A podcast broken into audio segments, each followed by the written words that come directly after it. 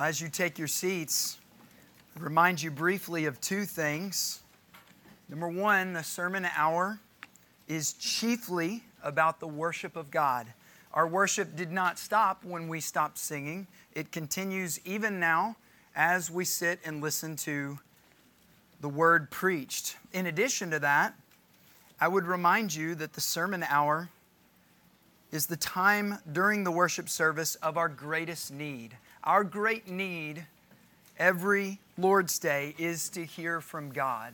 And this is something that is supernatural. It is not something that is in me with skill and a turn of phrase to communicate to you the truth of God that will change your soul. It is only by the power of the Holy Spirit working through the preaching of His Word that our hearts can truly be changed and conformed to the image of Christ. So as you continue in worship, also continue in prayer in your hearts that you, like the song we just sang, might be able to hear the voice of God speaking through the text this morning. Well, if you're a guest with us, since last August, we have been in the letter of First Peter. That might sound strange to some of you, but we preach expositionally here at Christ the King through the text. That means that we go one verse at a time because we want to think God's thoughts after him. And so we find ourselves today in 1 Peter chapter 4.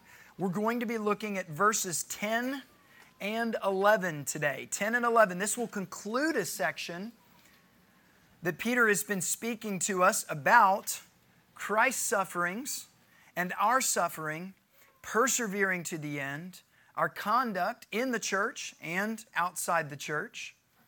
He'll conclude today by speaking about spiritual gifts and how we are to use our gifts, being good stewards of them, to serve one another. I will begin reading with chapter 4, verse 1, and we will make our way down through verse 11, and then I'll pray and ask God's blessing on our time.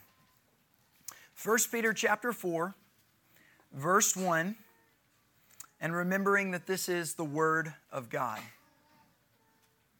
Since therefore Christ suffered in the flesh, arm yourselves with the same way of thinking, for whoever has suffered in the flesh has ceased or finished with sin, so as to live for the rest of the time in the flesh, no longer for human passions, but for the will of God.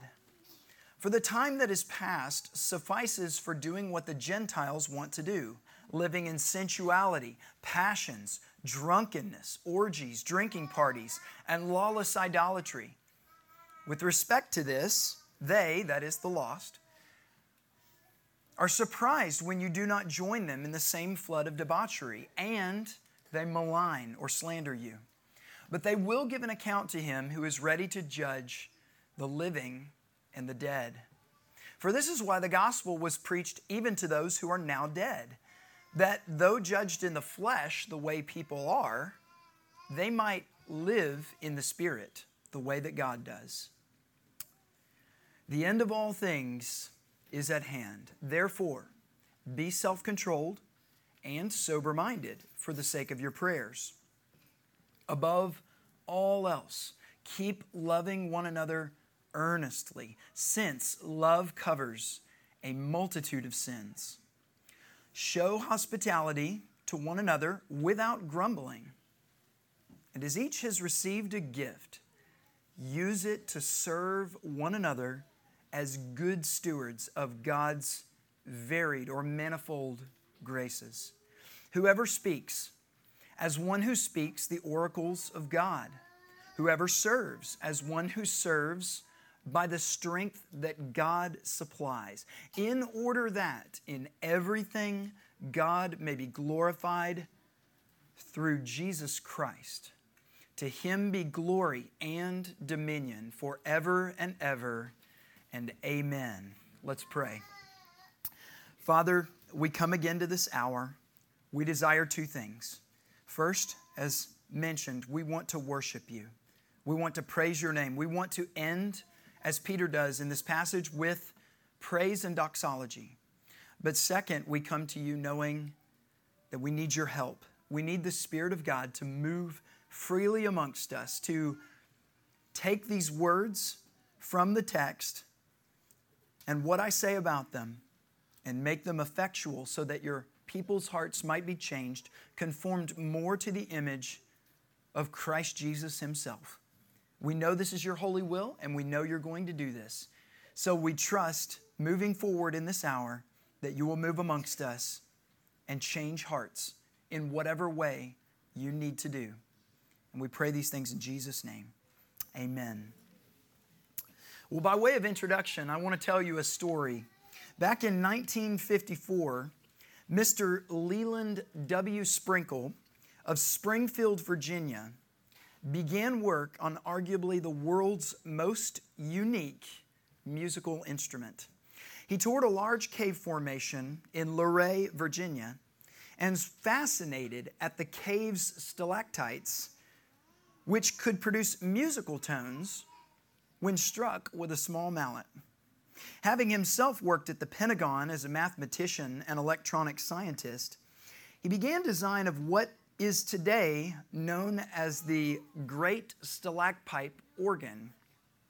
The instrument itself covers a total of three and a half underground acres and is made up of hanging rock formations of various shapes and sizes, each meticulously chosen and precisely altered in order to produce notes from the full range of a four manual organ console.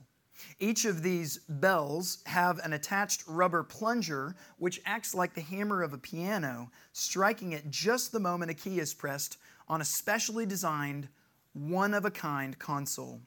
Leland put in all this effort to create the only underground harmonium concert with what is today still in the Guinness Book of World Records the world's largest musical instrument. Even though the organ is wired with sound amplification, the music the organ produces without it can be heard anywhere from in the caves underground 64 acres. In his first letter to the Corinthians, Paul compares the gifts of the Spirit to the parts of the human body. His point is that the various gifts, as different as eyes from hands or ears from feet. They work together for the body's health and well being. Peter ends today's text with a doxology, a praise song to the Lord. The gifts of the Spirit are like hundreds of stalactites hanging from the Luray caverns. They might differ from one another in what they produce, but together, when honed to the right pitch and played at the right moments, create the greatest symphony of praise that the church can produce. And Peter himself says, As each has received a gift, use it to serve one another as good stewards of God's varied grace. Peter foretold that the end of the old covenant age was at hand, and so the churches ought to live like they were nearing the end of this season of suffering that they had been in. He commanded sharp minds, he commanded strong love, and he commanded sincere hospitality. And in verse 10, he introduces the idea of spiritual gifts. This is the Greek word charisma, which means gift, usually the term used for the supernatural gifts of the Spirit. The outline of biblical usage describes spiritual gifts as graces denoting extraordinary powers, distinguishing Christians, and enabling them to serve the church of Christ, the reception of which is due to the power of divine grace operating on their souls by the Holy Spirit. Now, when I use words like extraordinary or supernatural, I'm talking about any of the gifts of the Holy Spirit. We're not just talking about the ones that we think of when we think of healings or we think of miracles. We're talking about any spirit empowered gift. This is something that is extraordinary, it is not learned. And we'll talk about this a little bit more here in just a minute. First thing that Peter tells us is that every Christian receives a spiritual gift. He says, each one has received a gift. As each one has received a gift. Not everyone in the Jerusalem church could practice hospitality. In fact, it's arguable that most Christians in the Jerusalem church could not practice hospitality because of the poverty.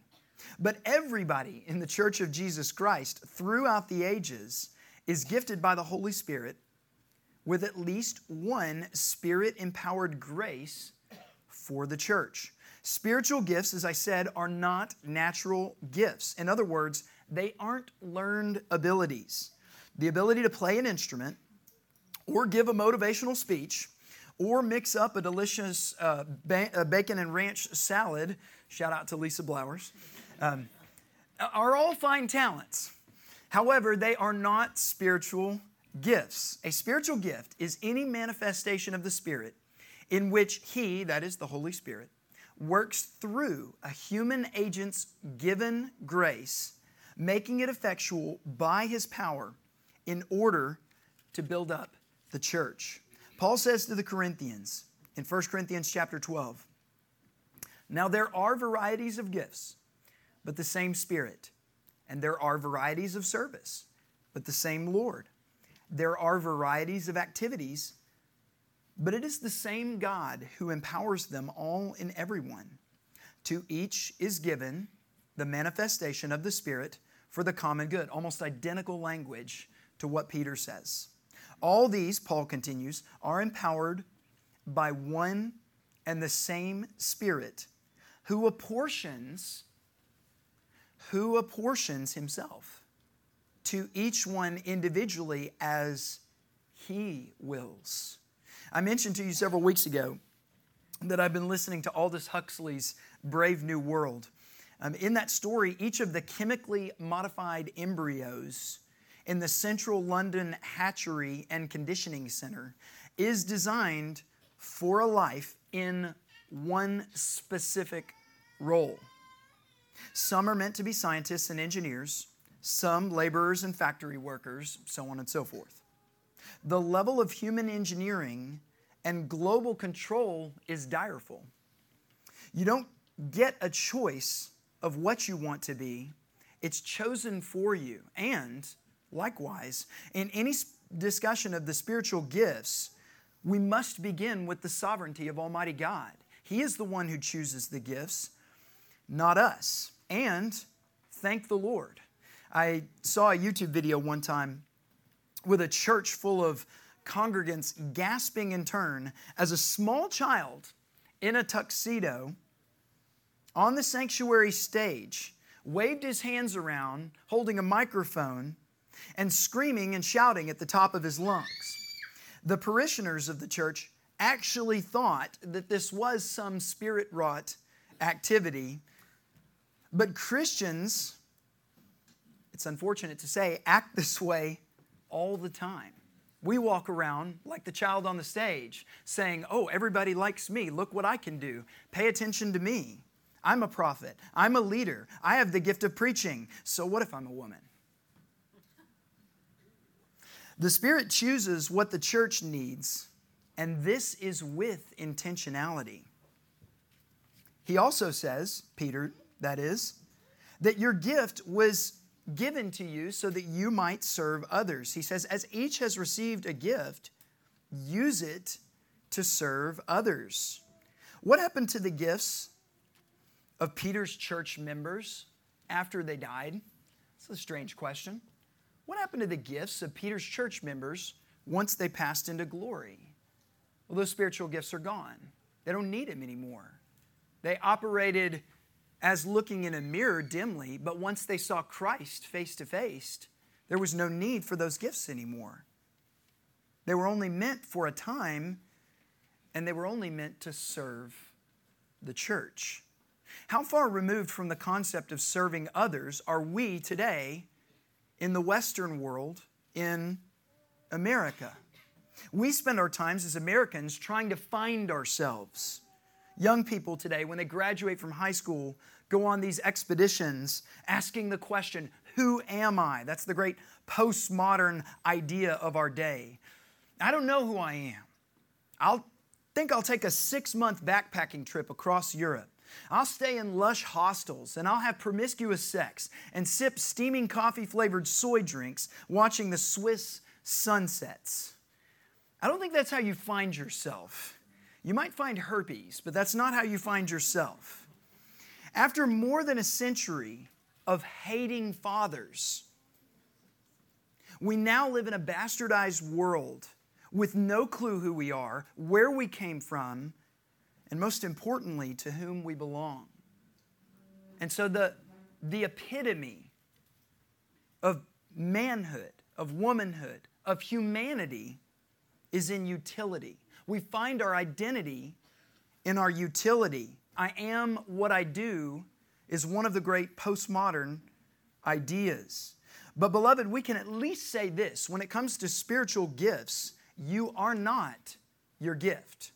You are not your gift. Have you ever wondered why the New Testament authors don't give us any clues on how to find our spiritual gifts? Where's the apostolic approved gifts questionnaire? There isn't one. There isn't one. The Bible assumes an identity with a local church where the Spirit of God will manifest gifts in the people of God for the good of that body of Christ, that local body of Christ. 1 Corinthians 12 again.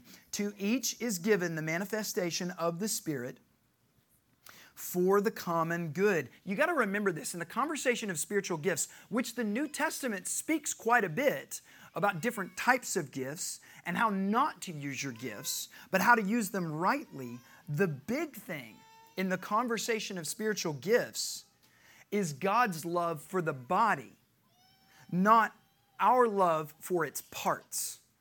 The big thing is God's love for the body, not our love for the different parts. If you love Jesus, you're going to love his bride. And if you love his bride, he will pour out his spirit on you so that you can bless his bride. This is precisely why 1 Corinthians 13, which Paul had just said, I told you about spiritual gifts in chapter 12. Let me show you something that's even better. And he talks about love of the body of Christ. This is why 1 Corinthians 13 comes after 1 Corinthians 12. Our gifts were meant to serve others. Peter goes on. He says, Each was given a gift, and that the gifts are to serve the body of Christ, and that we are to be good stewards of those gifts. When we make the gifts our identity, we can fool ourselves into thinking that they belong to us. My gift, my choice. You are not the master of your gift, but you are a steward of your gift. Consider, beloved, when God found you in the waste places of the outer darkness and brought you into the kingdom of His marvelous light, you entered a community of extensive and intricate industry. There was already an unthinkable level of production going on. However, there was a place prepared ahead of time for you in that vast new covenant economy. The Father expected that in obedience to His Son, you would show up to work each day and perform the tasks assigned to you. Paul says as much in Ephesians chapter 2 For we are His workmanship, created in Christ Jesus for good works, which God prepared beforehand that we should walk in them. So I ask you, church, did you find and take your post? Have you found and taken your post? Did another kingdom citizen lead you to their station and you got infatuated with somebody else's job?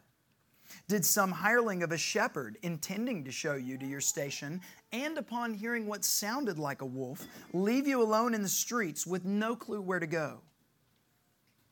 Did you get your citizenship card in the new covenant community with the understanding that in this kingdom, nobody works. You just come to the Sunday morning bread line and get your rations. Beloved, we are stewards of the various gifts of God given to each one of us. Each of you has been given a grace from God to be used for His glory. The kingdom doesn't function as it should without each of the members functioning as they should. You attend a weekly worship, you meet each week for prayer, you occasionally have time for evangelism throughout the week. But how are you stewarding your gift? Lastly, Peter says in verse 10 After all, these grace gifts bring glory to our King, not only in the services they render to the church, but also in that they reveal his boundless character. The Greek poikiles means diverse, numerous, and various. You see it in your ESV where it says, good stewards of God's varied grace. The King James uses the term manifold. Let me give you an example. If I were to ask you how many colors a human eye can detect, what would you say?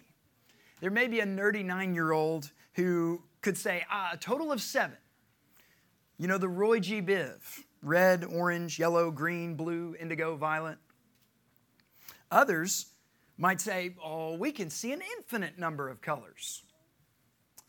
Well, there are more than seven colors that the human eye can detect, and we cannot detect an infinite number of colors. Our current research tells us that God created the human eye to take in about 1,000 shades of light. Within each of these shades, the human eye can detect or discern about 100 different red green shades and about 100 different yellow blue shades. So if you do the math, that makes about 10 million different colors visible to the human eye. I often see people standing at the store, you know, where you buy paint, and you're looking at two colors, and, you know, my wife will show me one like, which one? Uh, they look the same. But, but the human eye can detect just slight differences between these different shades. Are God's grace gifts as varied as the multifarious spectrum of visible colors? I think so. Consider, for example, the books of the Bible. Paul writes nothing like Peter. And Peter writes completely different than Luke. And nobody writes anything like John writes. I haven't even mentioned Ezekiel. And yet, all of these are empowered by one and the same Spirit who apportions to each one individually as He wills. When someone's gift doesn't operate like ours or like we think it should, we assume they're getting it wrong. By the way, God doesn't hold you accountable for how others use their gifts, but how you use yours. This is not to say that people can't misuse a spiritual gift, they certainly can. But diversity in how the gifts function is, according to Peter, a feature, not necessarily a bug. Well, he goes on in verse 11 to speak further about these spiritual gifts. Verse 11 Whoever speaks as one who speaks the oracles of God, whoever serves as one who serves by the strength that God supplies. I want to get to some application about the gifts, but let's examine some pieces of verse 11 here. Peter speaks of some kind of speaking gift. Your ESV translates it oracles. It is the Greek word logia, which is where we get our word logos or word from. And also some kind of service. So he speaks of a speaking gift and also a, a kind of service gift. I've always been taught that this is just Peter mentioning two examples of spiritual gifts among the numerous gifts of the Spirit, most theologians include this as one of the five gift lists throughout the New Testament. There's another one in Romans, there's two in 1 Corinthians, and then many argue that Ephesians chapter 4 contains a gift list as well. But it doesn't make much sense for Peter to mention the manifold number of gifts and then only give two. What he's likely describing here are two different categories of gifts, or you might say he's got two different buckets of gifts in mind the service bucket and the speaking bucket. In this way, if we look at the text like that, the gifts can be numerous.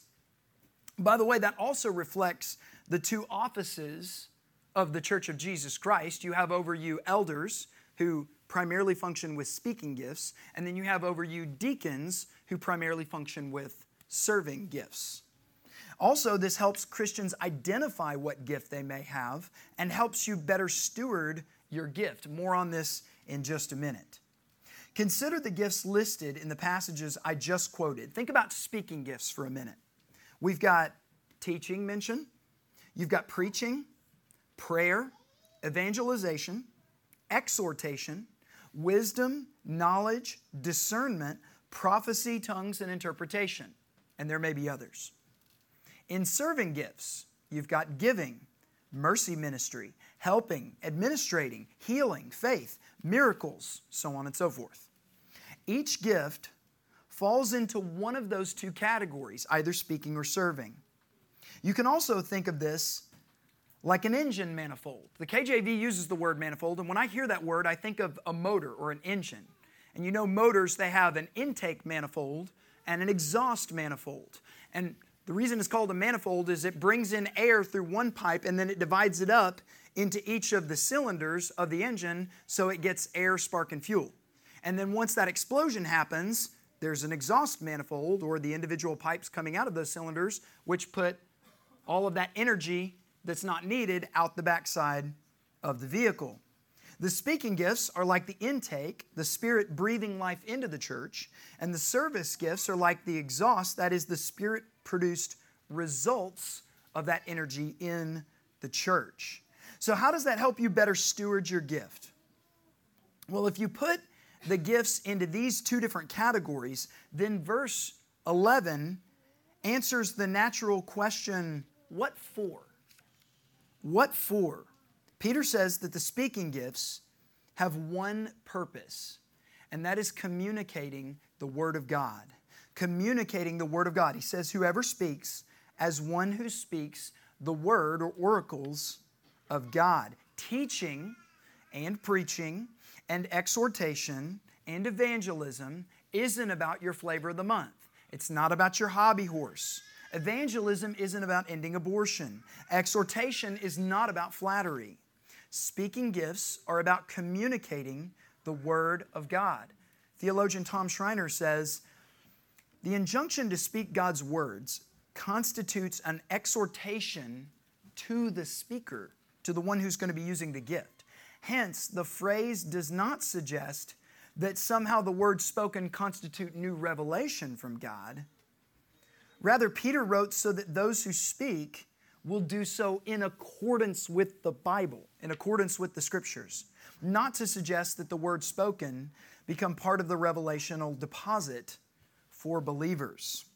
So let's say that somebody comes to you because you are known for giving good counsel. You have seen God work through you, and you've been told more than once that the church has been helped through your wisdom or counseling or exhortation. You're aware of some clever turns of phrase and illustrations you often use that drive home a point. So when they come to you for counsel, what is your job? Give them the Word of God. Give them the Word of God. Be a good steward. God will use your personality in ways He won't use others. But the strength isn't in you, it's in the Spirit working through the Word of God. Speaking gifts. Let's think about service gifts for a minute. They can't be done in one's own strength. Peter anticipates this, knows that serving is difficult, and so he says, Whoever serves, as one who serves by the strength that God supplies. We're going to need energy from the Lord. Giving is hard. I've never heard anyone refer to giving as a form of entertainment. Mercy ministry can get ugly, and it's not always convenient. See the story of the Good Samaritan for an example. Helping is fun if you're on a little one week youth mission trip where you dress in bright colors and repaint a house for some hell-bound soul while advertising to the neighborhood your good deeds. But real service takes power. And only God can give the right kind of fuel to run that motor. Christians with servant gifts can't hope for the energy shot of the limelight or having their deeds paraded before men. Using the engine manifold analogy again, service gifts are on the backside of the engine where they are less visible and they need the strength that comes from God. So, application. Let me give some big questions that you're probably asking. How do I find my gift or my gifts? The Spirit doesn't necessarily just give one to each person. You might have more than one or function at more than one at different times. How do I find my gift? That's probably the biggest question that many of you came asking today. Let me tell you four things you can consider when thinking about finding your gift. Number one, begin with repentance, and primarily repenting of gift identity. It is a gift, it is all of Christ. He died to give it to you, and it's meant for others. Notice, I did not say repent of trying to identify your gift. I didn't say repent of your curiosity about spiritual gifts or of trying to use what you think might be a gift. I'm saying repent of trying to be identified as the sum of who I am is this gift. In Christ, you are not a teacher or an evangelist or an administrator. You are a child of God, and together we make up the body of Christ. Told y'all many times that my family in the evenings reading through Lord of the Rings. And my favorite character in the entire Lord of the Rings story, and it's not even close, is Sam Gamgee. He is the most profound example of servanthood that I've found in the history of fictional literature. Nobody is as based as Sam Gamgee. His picture hangs in the janitor's closet of every fantasy novel. Throughout the whole Lord of the Rings trilogy, though, Sam never once draws attention to himself or to how he serves Frodo. The other characters see the gift in Sam, they call it out, they use it. Sam even thinks of himself as pretty much a fool. But even that doesn't affect his performance. It's all about his master and the mission to get the ring to Mordor.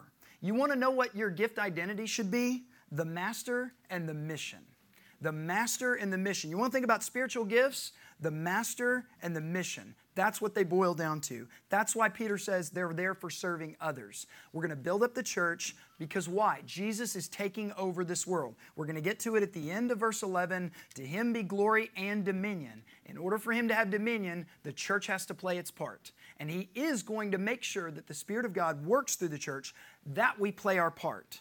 So, Think about your gift under that context the master and the mission. Number two thing application. How do I find my gift or gifts?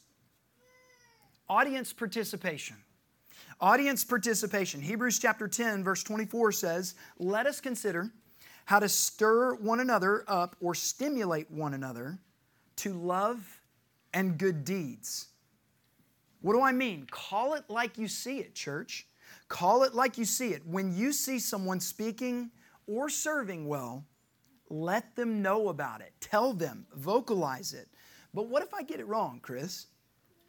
What if I didn't see their gift rightly and I inadvertently lead them astray? What if I lead them down the wrong path? I would say that this thought probably has less to do with your concern of misleading someone and more to do with the risk you run of being wrong. Get over your pride. Jeremy prayed a long prayer about it this morning. was very helped by it. Get over your pride. When you see somebody do something good for the church of Jesus Christ, vocalize it. Your mom taught you to fill a glass with milk, knowing that your initial tries would result in some spills. And what did she teach you? There's no sense crying over spilt milk. You're going to learn to pour the, gra- the glass the right way. Number three, diversify yourself. This one's going to sound a little counterintuitive. Diversify yourself. Our world today prizes specialization. Remember, identity equals utility. You are what you do. So I want to be the best at one thing.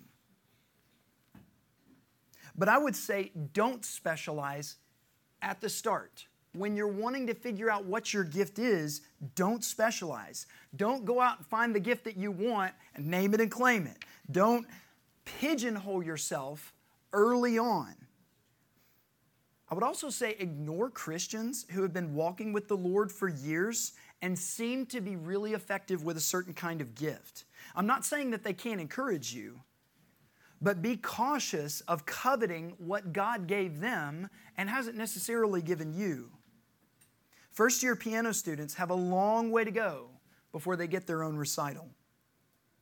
As you gain maturity in Christ, you will naturally hone what God gave you. Be a good generalist before you specialize. The whole body of Christ, by the way, is commanded to exhort one another. Everybody is. We're all commanded to exhort one another, which is a speaking gift. And we're all commanded to serve one another, service gifts.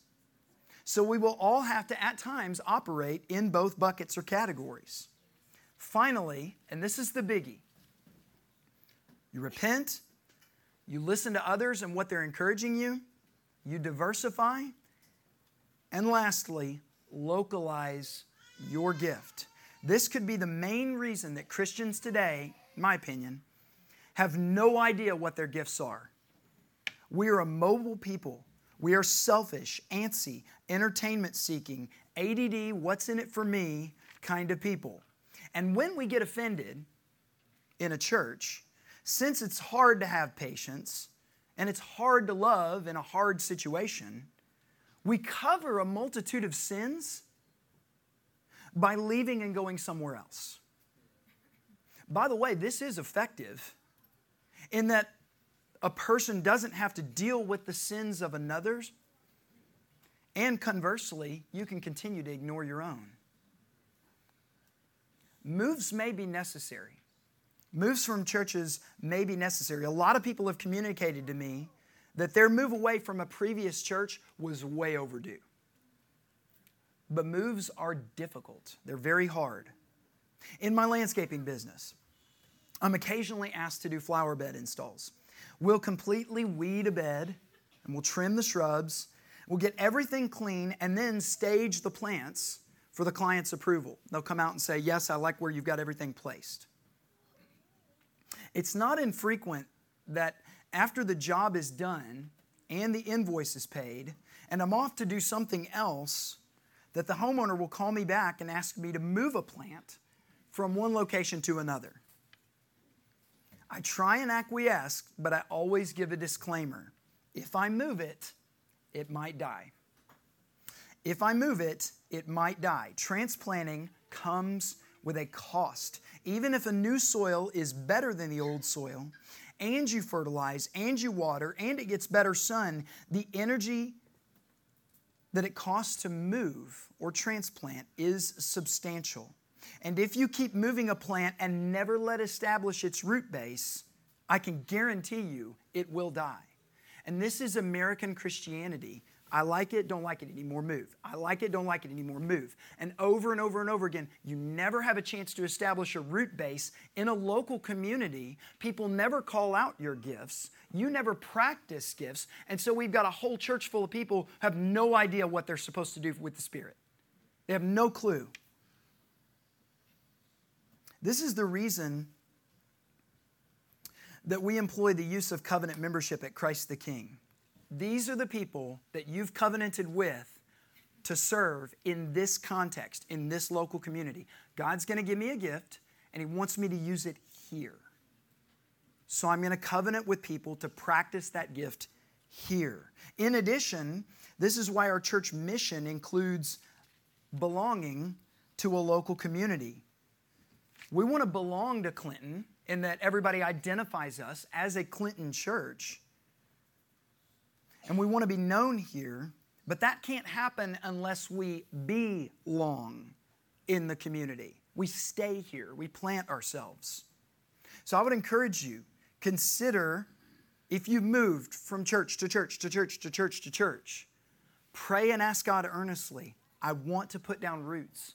I want to know how to serve the church. Localize your gift. Lastly, Peter concludes with the purpose of all of this the spiritual gifts and everything he's mentioned so far. He says, In order that in everything God may be glorified through Jesus Christ. To him be glory and dominion forever and ever. Amen. Peter has informed his church that the end of this leg of the race is near, so finish strong. He said, Keep your wits about you, love one another fervently, and show joy filled hospitality. Also, be a good steward of your gift or gifts. Here's the reason the glory of God. You're probably all familiar with the catechism question What is the chief end of man? And you would respond by saying, Man's chief end. Is to glorify God and enjoy forever. We know this. We've all memorized this. But when we know it so well, it can have the unintended consequence of jading us to the truth that it reveals. Couple that with the fact that we live in a world where everyone is not seeking the glory of God, but their own glory. I want you to notice something. The church, in just the spiritual gifts section that we've dealt with today, has been asked to do a lot. You get a gift, use it to serve others. And what credit does the church get? We don't. Did you notice who gets the credit? Jesus does. Jesus does. In order that in everything, God may be glorified not through the church, but through Jesus Christ. But through Jesus Christ. God has created the world to operate under a number of principles, many of which we are actively in the business as Christians trying to work around and undermine. One example would be that scripturally speaking, it's the provider who gets the praise. The provider is the one who gets the praise. This last week in our Bible reading plan, if you're following that, we were, uh, read from Proverbs 31. Most of you are familiar with the lengthy and seemingly unattainable list of virtues that this Christian android of a woman possesses. She's a hard worker. She runs a small business as well as a courier business. She's a household servant manager, a land investor, a horticulturalist, a crossfitter, a late nighter, a fabrics expert, runs her own charity, weatherproofs her home, and I could keep going. And some people focus on all that she can do, which unfortunately makes Christian women at times feel inadequate while others focus on the respect that she gets for her good deeds as if that were her goal. But the key to the excellent wife is found in Proverbs 31, verse 12. I'll begin with verse 11. It says, The heart of her husband trusts in her, and he will not lack anything good. Why not? Because she rewards him with good and not evil all the days of her life. The provider gets the praise. This is the heading for everything that this woman does. Her mission, her goal, her aim is to reward her husband. You may think of her value as praiseworthy, and it is, the writer of Proverbs says it is, but that's not what she's thinking about. Let me test your inner egalitarian meter for just a second. Who provided for the Proverbs 31 woman so that she could be so productive? Her husband. Where'd the wool and the flax come from? Where'd the money come from for the vineyard or to pay the servants that she manages? What about the distaff and the spindle that she works or the house she's overseeing? What about those children she has that say that she's a great woman? How'd she come about mothering those? Paul says in 1 Corinthians 4 What do you have that you didn't receive? What do you have that you didn't receive? Do you want some glory? Do you harbor resentment that God won't share his glory? Do you spend your time at church hoping that people will think much of you? I encourage you, repent. God loves you too much to let you have that garbage. Even if everyone here thought your gift was the most crucial gift and your praises were spoken frequently by others, it would not give you lasting happiness. Too small a goal. Resolve that in everything that you will do, you will work to reward him who saved you. Jesus is going to get the glory anyway, whether we like it or not. He's going to get the glory. Peter concludes all of these thoughts that he's had to this point with a brief doxology. He ascribes to Christ, which is the nearest antecedent in this verse, two things. He says, To him, that is Christ, belong glory and dominion forever and ever.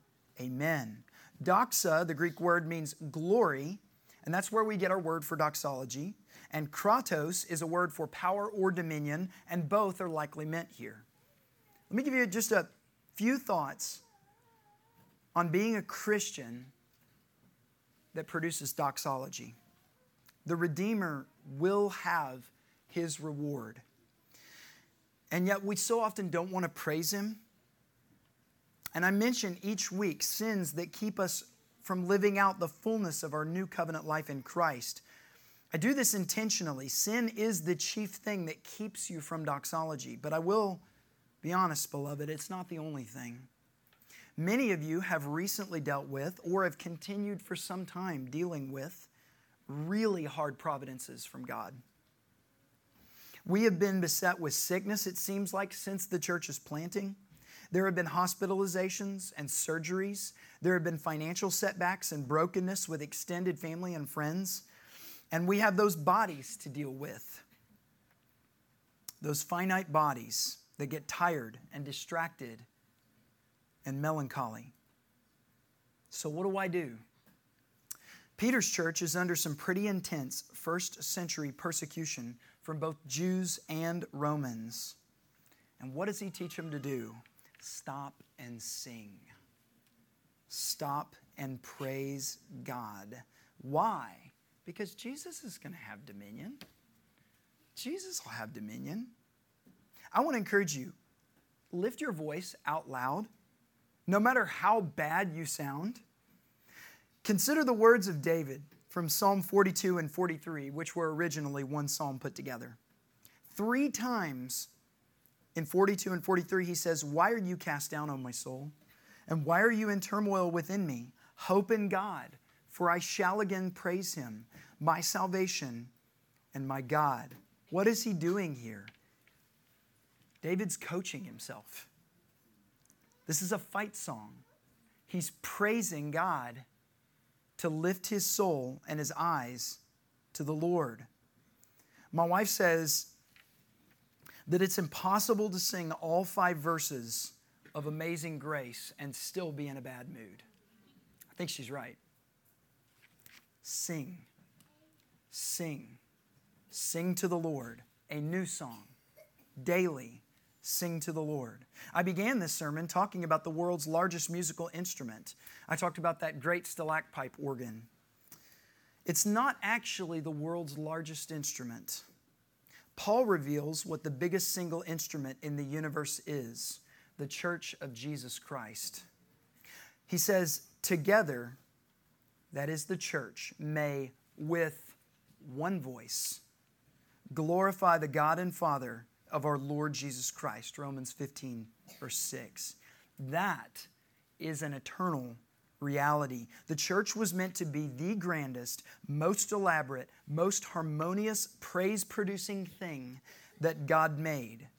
It can be, but each part has to play its part.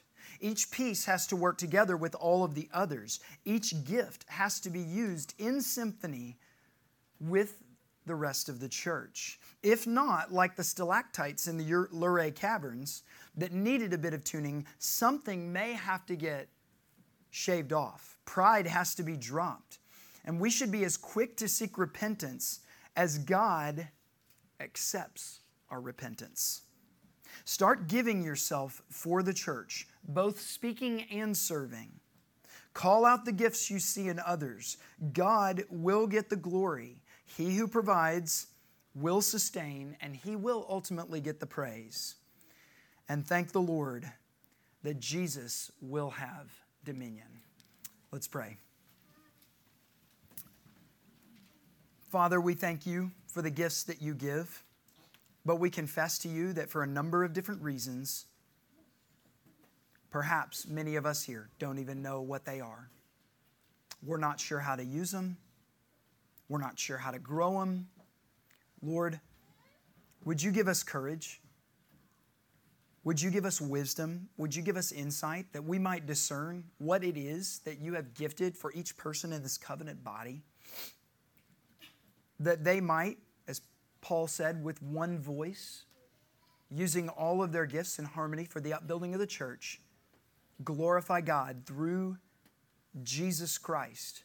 We want to see this world taken for Him. We want to see it begin in Clinton and in Anderson County and then move to East Tennessee and everywhere over the world. Jesus shall reign. We know one day, wherever the sun does its successive courses run. But Lord, help us, each of us here, to be good stewards of the gifts that you have given us for the sake of your bride, to be found faithful when you return. And please grant that souls who do not know Christ, who have never tasted the fullness of Christ, who have never seen the ugliness of their sin, and need repentance, to find that even today through the gifts of this body working amongst the lost. It is in Jesus' name that we ask these things. Amen.